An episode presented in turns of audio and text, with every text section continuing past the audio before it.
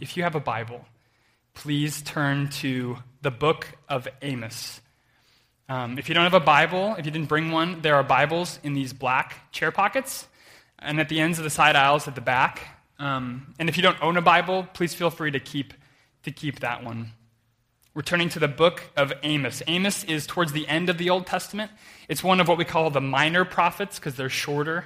So after the big ones, after Isaiah, Jeremiah, Ezekiel, Daniel, minor prophets, we're turning to Amos. If you have one of these, these paperback Bibles from the chair pockets, this will be on page 651. Amos chapter 5, beginning in verse 1. Please follow along as I read, and this should be on the screen behind me as well. Hear this word that I take up over you in lamentation, O house of Israel. Fallen, no more to rise, is the virgin Israel, forsaken on her land, with none to raise her up. For thus says the Lord God The city that went out a thousand shall have a hundred left, and that which went out a hundred shall have ten left to the house of Israel. For thus says the Lord, the house of Israel Seek me and live. But do not seek Bethel, and do not enter into Gilgal or cross over to Beersheba. For Gilgal shall surely go into exile, and Bethel shall come to nothing. Seek the Lord and live, lest he break out like fire in the house of Joseph, and it devour with none to quench it for Bethel. O you who turn justice to wormwood, and cast down righteousness to the earth. He who made the Pleiades and Orion and turns deep darkness into the morning and darkens the day into night, who calls for the waters of the sea and pours them out on the surface of the earth. The Lord is his name, who makes destruction flash forth against the strong, so that destruction comes upon the fortress. They hate him who reproves in the gate, and they abhor him who speaks the truth. Therefore, because you trample on the poor, and you exact taxes of grain from him. You have built houses of hewn stone, but you shall not dwell in them. You have planted pleasant vineyards, but you shall not drink their wine. For I know how many are your transgressions, and how great are your sins. You who afflict the righteous, who take a bribe, and turn aside the needy in the gate. Therefore, he who is prudent will keep silent in such a time, for it is an evil time. Seek good and not evil, that you may live. And so the Lord, the God of hosts, will be with you, as you have said. Hate evil and love good and establish justice in the gate. It may be that the Lord, the God of hosts, will be gracious to the remnant of Joseph. Therefore, thus says the Lord, the God of hosts, the Lord, in all the squares there shall be wailing, and in all the streets they shall say, Alas, alas. They shall call the farmers to mourning and to wailing those who are skilled in lamentation. And in all vineyards there shall be wailing, for I will pass through your midst, says the Lord. You pray with me? Our Father, I, I tremble a little bit even just reading that again. Um, and so we remember that as we come to your word, we come, we come to the voice of one who loves us we come to the voice of one who, who is intimately acquainted with us and who uh, is intimately involved in the details of our life. We come to one who, um, who has sent his son for us. And so we, we come to hear from you. We come to draw near to you. Father, we ask that you, our good Father, would speak to us through this passage this morning. We pray in Jesus' name. Amen. Last Sunday, a week ago, was the birthday of Martin Luther King Jr., who um, many of you will know was a, a key leader in the movement in the United States for black Americans to experience in practice, not just on paper, equal rights to white Americans. And he, he did it because for him it was a matter of justice. He believed that there was a standard of just and unjust, of right and wrong that transcended law, that transcended culture, that, uh, that was universal because it was determined by God. And Dr. King dealt with this idea of justice in two of his most famous papers a speech he delivered at the 1963 March on Washington, um, which uh, in, which has become, it's become famously known as his I Have a Dream speech. So that's one. And in a letter he wrote to some white ministers who were critical of his methods called Letter from Birmingham Jail. And I want to read excerpts from each of these, and I want you to see if you can spot a link between the two. So, first, from his I Have a Dream speech. He said, There are those who are asking the devotees of civil rights, when will you be satisfied? We can never be satisfied as long as the Negro is the victim of the unspeakable horrors of police brutality. We can never be satisfied as long as our children are stripped of their selfhood and robbed of their dignity by signs stating, for whites only. We cannot be satisfied as long as a Negro in Mississippi cannot vote and a Negro in New York believes he has nothing for which to vote. No, no, we are not satisfied, and we will not be satisfied until justice rolls down like waters and righteousness like a mighty stream. And Now, this is from his letter from Birmingham jail, defending himself against people who called his, his methods extreme. He said, But though I was initially disappointed at being categorized as an extremist, as I continued to think about the matter, I gradually gained a measure of satisfaction from the label. Was not Jesus an extremist for love? Love your enemies, bless them that curse you. Was not Amos an extremist for justice? Let justice roll down like waters and righteousness like an ever flowing stream. Did you hear it? In his two most famous writings, Dr. King quoted the same passage from the prophet Amos Let justice roll down like waters. When Dr. King thought through the scriptures, when he searched for a voice that demanded justice as insistently as his own, he found and sought it in the prophet Amos. And so it's Amos to whom we're going to be turning our attention this morning. We're going each week in this sermon series called Interventions. We're looking each week at one of the writing prophets of Scripture. And today we're going to hear Amos's message. So Amos lived almost eight centuries before Jesus. And he lived at a time when the people of Israel had split into two kingdoms Judah in the south and Israel in the north. And Amos was from Judah, but God called him and sent him to Israel to, to cry out to them, to draw them back to himself. And it was, a, it was like a banner year for Israel. It was a time of incredible prosperity. They had peace from their enemies. Their crops were coming in. The standard of living for the, the rich class was going up and up and up. And they thought it was like a golden age under God's blessing. And it's, it's easy to think that, isn't it? You think, my family's doing well. Uh, things are looking good for promotion at work. My investments are going up. I'm going to church consistently.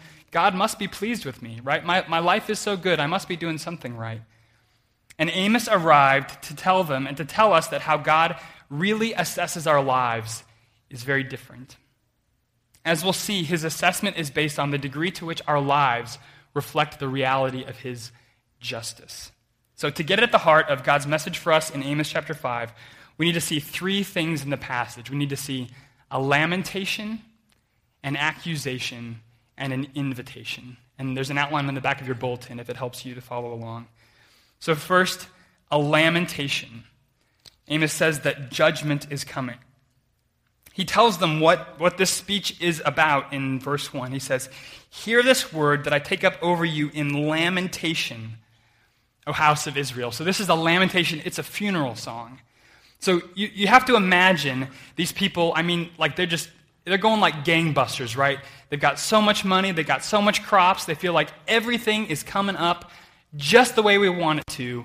Israel is the best. And then Amos arrives on the scene and says, Actually, I've come to tell you of the death of Israel. I've come to tell you that, that this nation that you think is doing so great, it's as good as dead because of what is coming. He says in verse 2 that it will be fallen no more to rise. So Israel will fall and it, it will never come back. It will never be what it was. It will not rise. He says that in the same verse, it says it will be forsaken on her land with none to raise her up. No one is going to come to her help, not even God. He says, he picks this up again. Well, in verse 3, he says, The city that went out a thousand shall have a hundred left. That which went out a hundred shall have ten left. He says, he, he says, Imagine the cities of Israel emptying to go to battle, to defend the nation, and only, only one in ten is going to come home. It's going to be a rout. You're going to be destroyed, right? He picks it up again in verses 16 and 17. He says, In all the squares there shall be wailing. In verse 17, in all the vineyards there shall be wailing. What is, what is this awful event that Amos can see coming that they can't see? He tells us in verse 5, he says, But do not seek Bethel, do not enter into Gilgal or cross over to Beersheba, for Gilgal shall surely go into exile.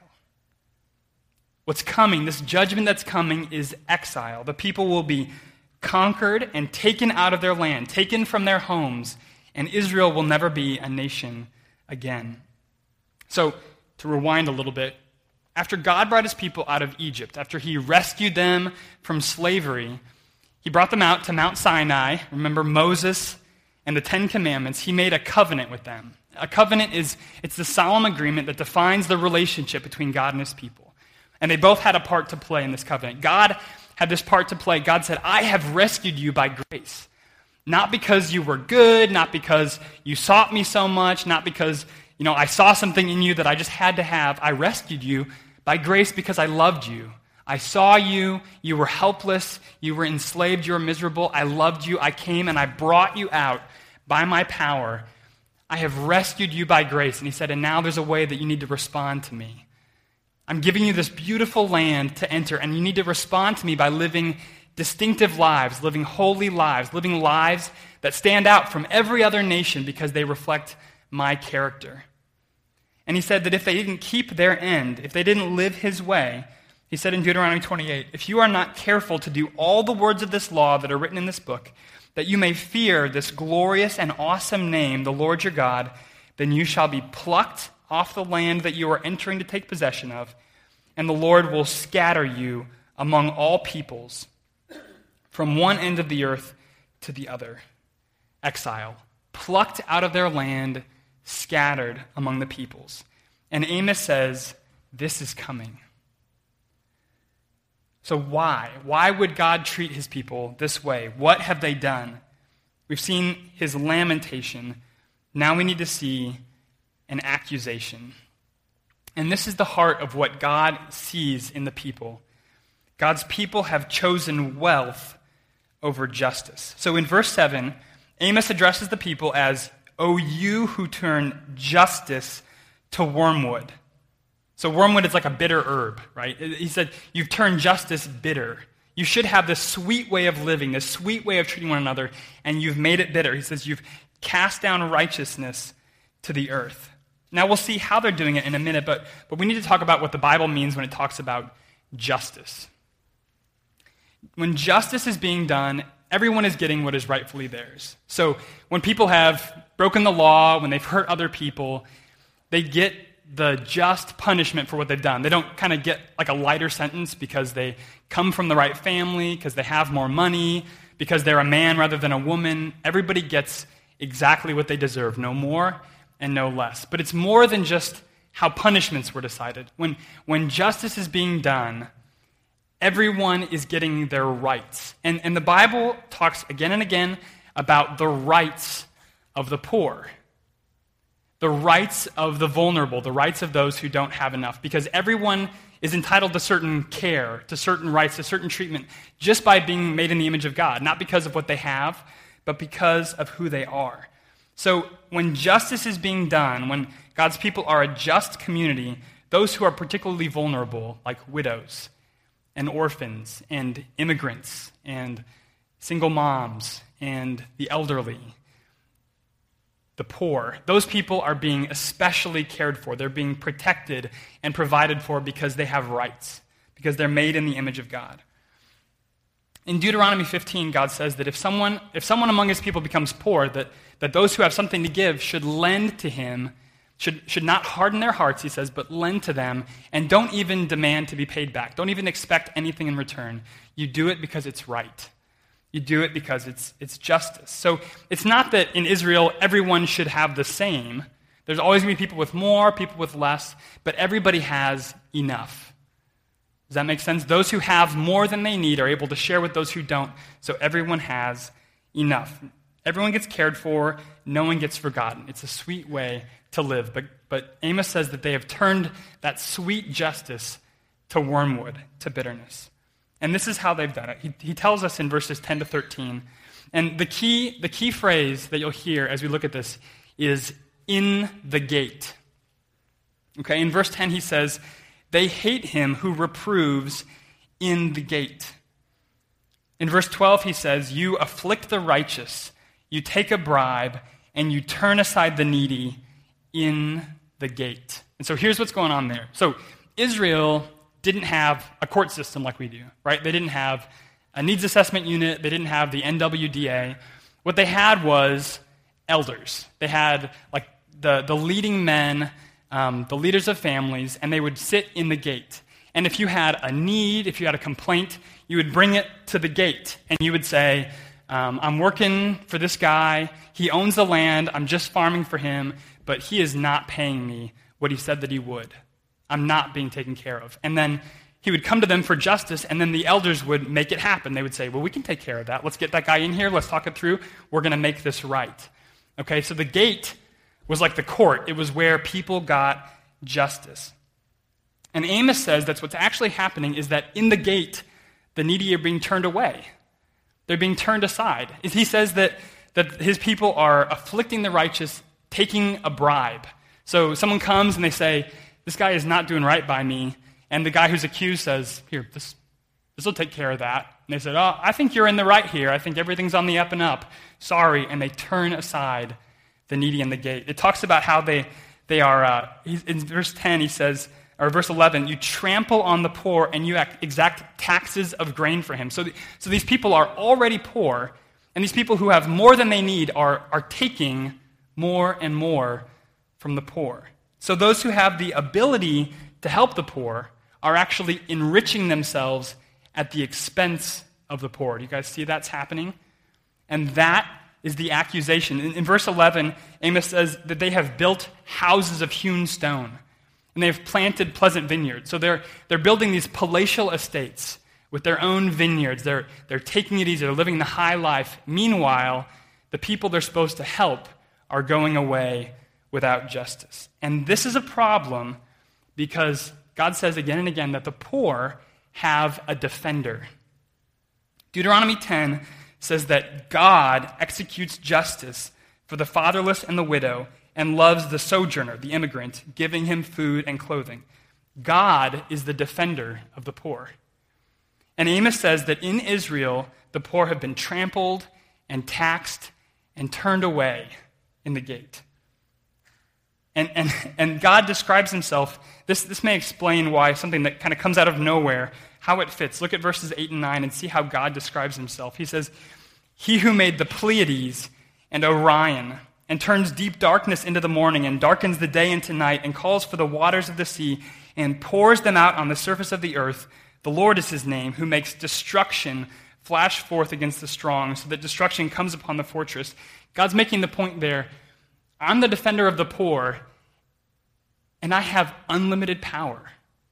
I, I made the stars, I put them in place. I turn the earth to make a day follow night. I rule the sea, I rule the storms.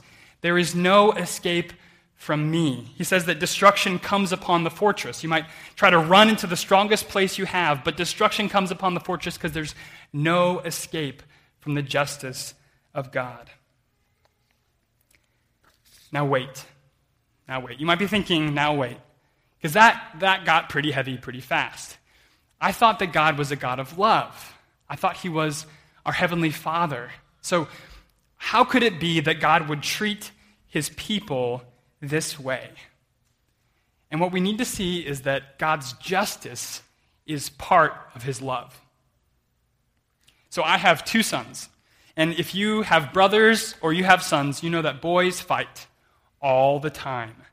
And some of their fighting is for fun, and some of their fighting is not for fun, right? And if I, as their father, so this happens 10 times a day, if I see one of my sons pushing his brother off the couch onto the tile floor, or if I see him hit his brother in the face with a hard plastic bath toy, or if I see him using his superior speed and height to keep his brother's blankets away from him, and I didn't intervene, would that be love?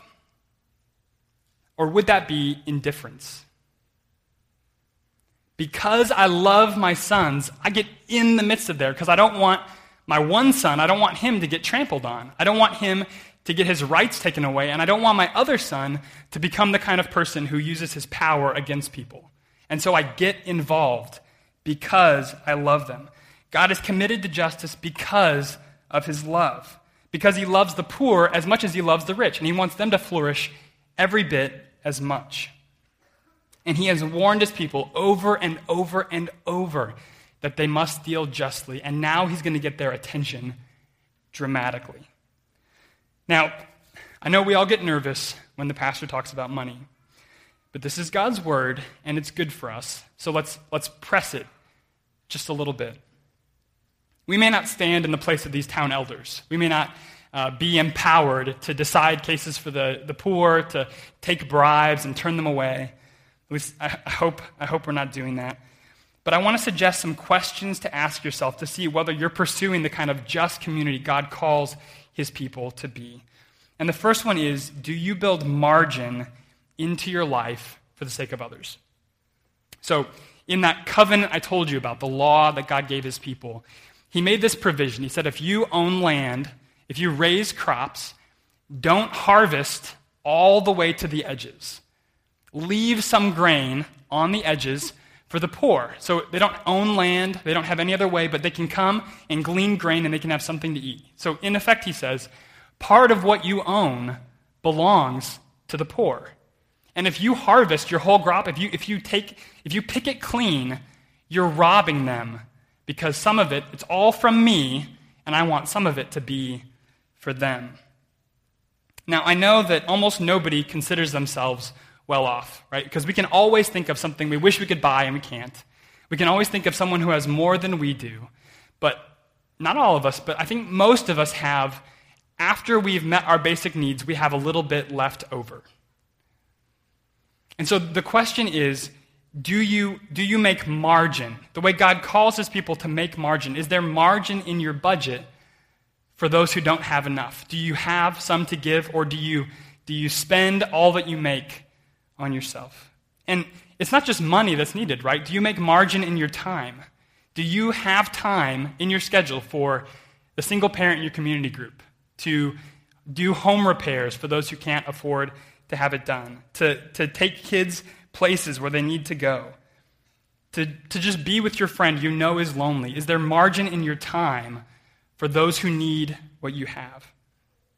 Another way to say it is if you're honest with yourself, is your ambition, is what drives you, is it is your daydream, is it wrapped up in your own prosperity and your own security to make and save all that you can for the certain house, the car, the vacation, the retirement? Is, is that what you dream about? Or is your ambition to, to make all that you can for the sake of a just community so everyone has enough? This church is a family. And, and if you're just here, it doesn't feel like it yet, but, but this church is a family. This is the first place we need to do justice. And so I, here's a test, right? When you hear about needs in this body, where does your heart lean? Do you, do you immediately begin to think of, of reasons it wouldn't work for you to help? Or do you immediately begin thinking of ways you could make it work? I mean, when, when I announced about Children's Heart Project, which way did you lean? Did you think, oh, I want to get in on that? Or uh, that doesn't, that doesn't sound like me? Which, which way do you lean? And God hasn't just called us to love one another, He's called us to love our neighbors as ourselves, which means not just doing justice here, but doing justice in our neighborhoods, doing justice in this nation. And so it's worth asking yourself honestly Am I seeking to understand where injustice is present in Cayman? And this isn't an easy task. So we, this is a diverse church, right? Not everyone here is going to see eye to eye on where the problems are. We're not all going to see eye to eye on who has the power and who is vulnerable and who needs to be helped and protected, right? Depending on where you, whether you grew up here or you came here later or you just got here, depending on what your household income is, depending on whether your kids are with you or you're working here alone and sending the money back to them, depending on whether you're a man or a woman. You, you might perceive this country and, and what needs to be done here very differently. And, And some of you feel like you're in the minority in this church, and you're not sure whether what you see and whether what you have to say is welcome. So the temptation for you is just not to say anything. Just go to church, go to small group, keep your thoughts to yourself, don't make waves. And what we need to see is our diversity can be an incredible strength if we have the humility to learn from one another. So if you've been in Cayman for a while, you might know what I mean when I say there's a lot of fear here. Okay? Some expats feel very vulnerable because they feel like their life here and their job could be taken from them in just a minute if the laws change, if um, their work permit isn't approved, if PR doesn't go through. They feel vulnerable and they feel afraid. And, and many Caymanians feel afraid because this country is changing. It is changing, and they're fearful for what is getting lost and for who is getting left behind. And we have an opportunity as a church to be a place where people can look each other in the eye as family and ask questions, begin to understand what it's like for the others.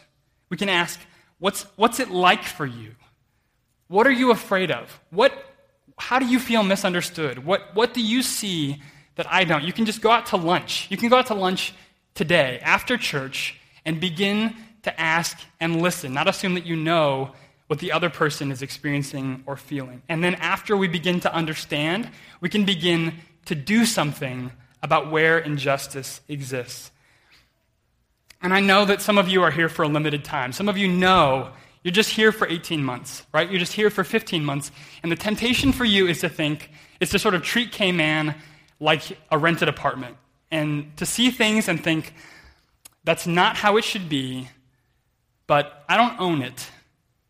And that can be somebody else's problem.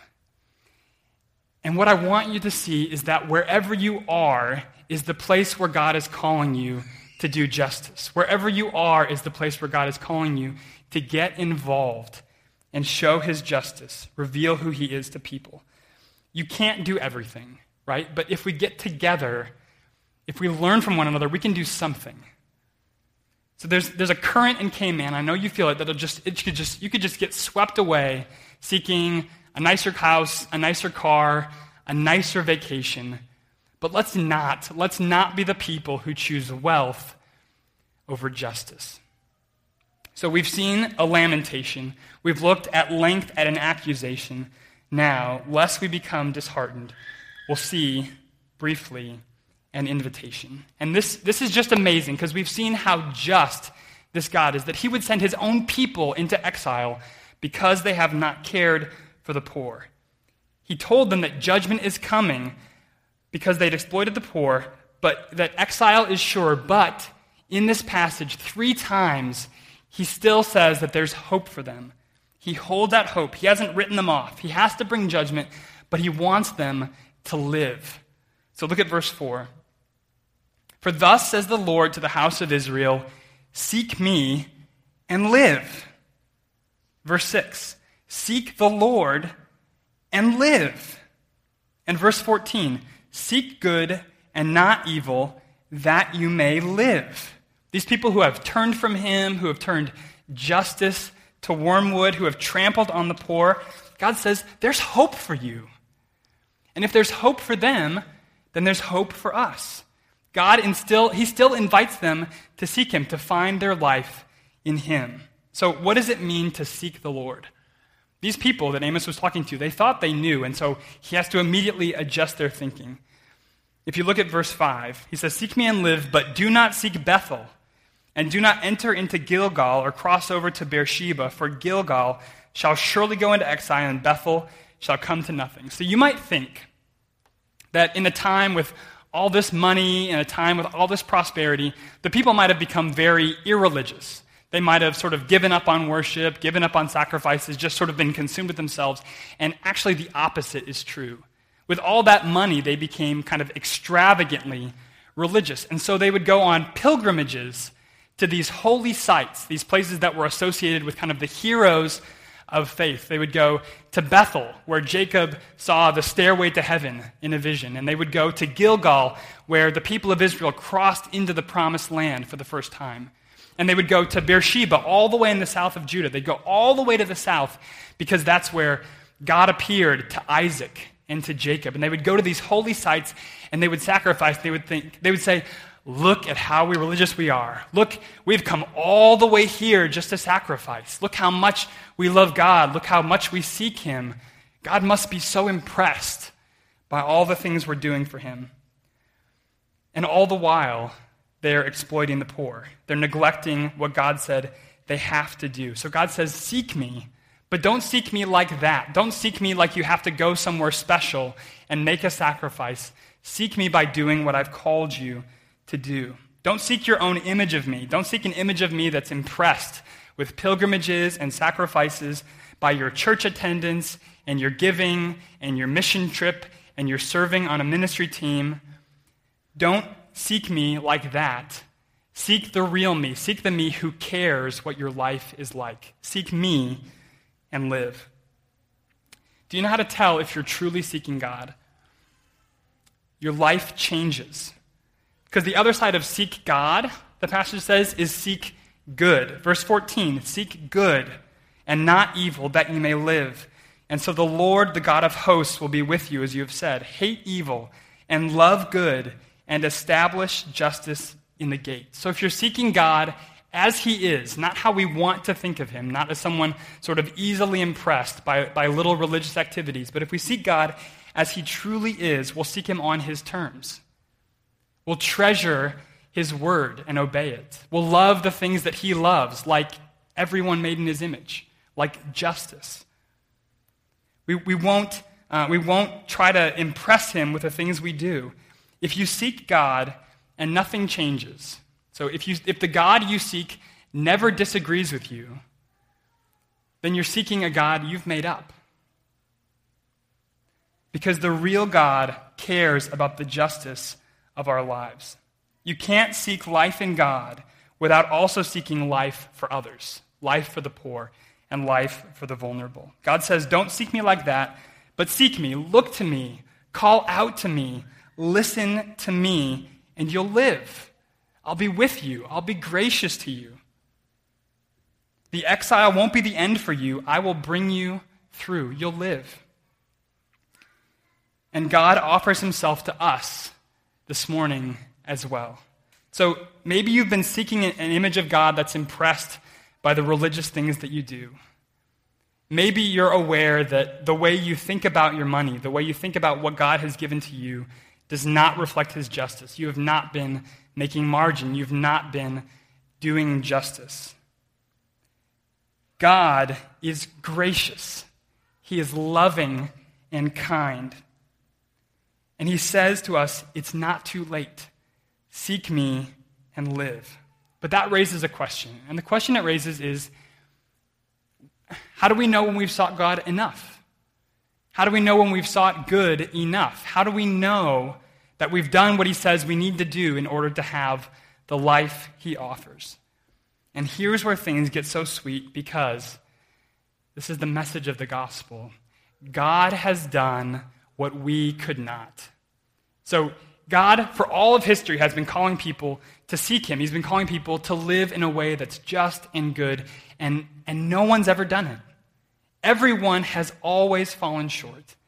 And so, God Himself became a man, Jesus Christ, and He lived the life we should have lived. He, he perfectly sought God, and He perfectly sought good, and He perfectly did justice. And at the end of his life, when he should have claimed the prize, he could have said, You said, Seek me and live, and I did. Now give me the eternal life that I have, that I've earned, that I deserve. Instead, at the end of his life, he chose death. He chose the ultimate exile, not just getting taken away from his home, but being cast away from God. On the cross, Jesus was, he was cast away from his heavenly Father. He was cast away from life. He was cast into utter darkness. He suffered the punishment we deserve so that we could have what he deserves. He suffered the exile so we could have his life. So we could have the life that God offers. And so now when we hear God say, Seek me and live, we, it's, it's sweeter and deeper and richer than even Amos could have imagined because he's not saying, get better, and then you'll get life. He's saying, Come to me empty and receive my grace. Come to me acknowledging that you have not done this right, and I will give you life because I love you and I'm gracious, and Jesus has done what you could not. And if you respond to him, maybe this morning you need to respond to him for the first time. You need to acknowledge to God, I have not lived the life you want me to live. I have not sought you first. I've sought money, I've sought a career. I've sought what I thought would make me satisfied. I have not sought justice. I have not done what you call me to do. And I, I, if, if life is going to come to me, it's got to come as a gift because I can never do enough to earn it. And if you come to Him like that this morning, He will give you life. And it's not just that He'll give you eternal life, He will change your life now because his Holy Spirit will come into your life and He'll begin to change you from the inside out to make you the kind of loving and just person He has always called you to be, that you could never be on your own. You will love those who have nothing to offer you in return because you know that God loved you when you had nothing to offer Him. So, Amos's good news is that God intervenes to call us to seek new life in Him and to seek a just life for others. And if we do that this morning, God is calling to us, He is calling us to respond to His love. And if we do that, think about what kind of community this church will become. Imagine, imagine what it would be like for everyone here to get all the care that they need, that no one feels like an outsider because they don't have what everyone else has. Imagine, imagine what it would be like for all of us to be free from the allure of wealth and luxury, which is so pervasive in Cayman to just rejoice that we have enough for everyone. Imagine, imagine how striking our love for our neighbors will be when they know that many of us are not going to be here in five years. We're not, we're not doing this because we want Cayman to be nice for our kids. We're doing it because they're our neighbors and we love them. Think how much attention that will draw to God and His justice and His grace. Will you pray with me that God will do that? Let's pray together. Our Father, we praise you. We praise you that, that everything that you expect of us, everything you demand of us, you have done yourself through Jesus. You have called us to be just, and we have not. You have called us to love you, and we have not. You have called us to love our neighbors, and we have not. But Jesus has. And he suffered in our place so that we could be forgiven and we could have his life. And we pray that you would send your spirit, that you would change us, that you would forgive us and change us, that you would transform us so we become people like Jesus, so we become the kind of people that seek the good of others rather than the good of ourselves. Father, we don't want to just go out from here and have lunch and forget your word. We want to be changed. And so come, even as we're singing, come and work and make us who you want us to be. We pray it in Jesus' name. Amen.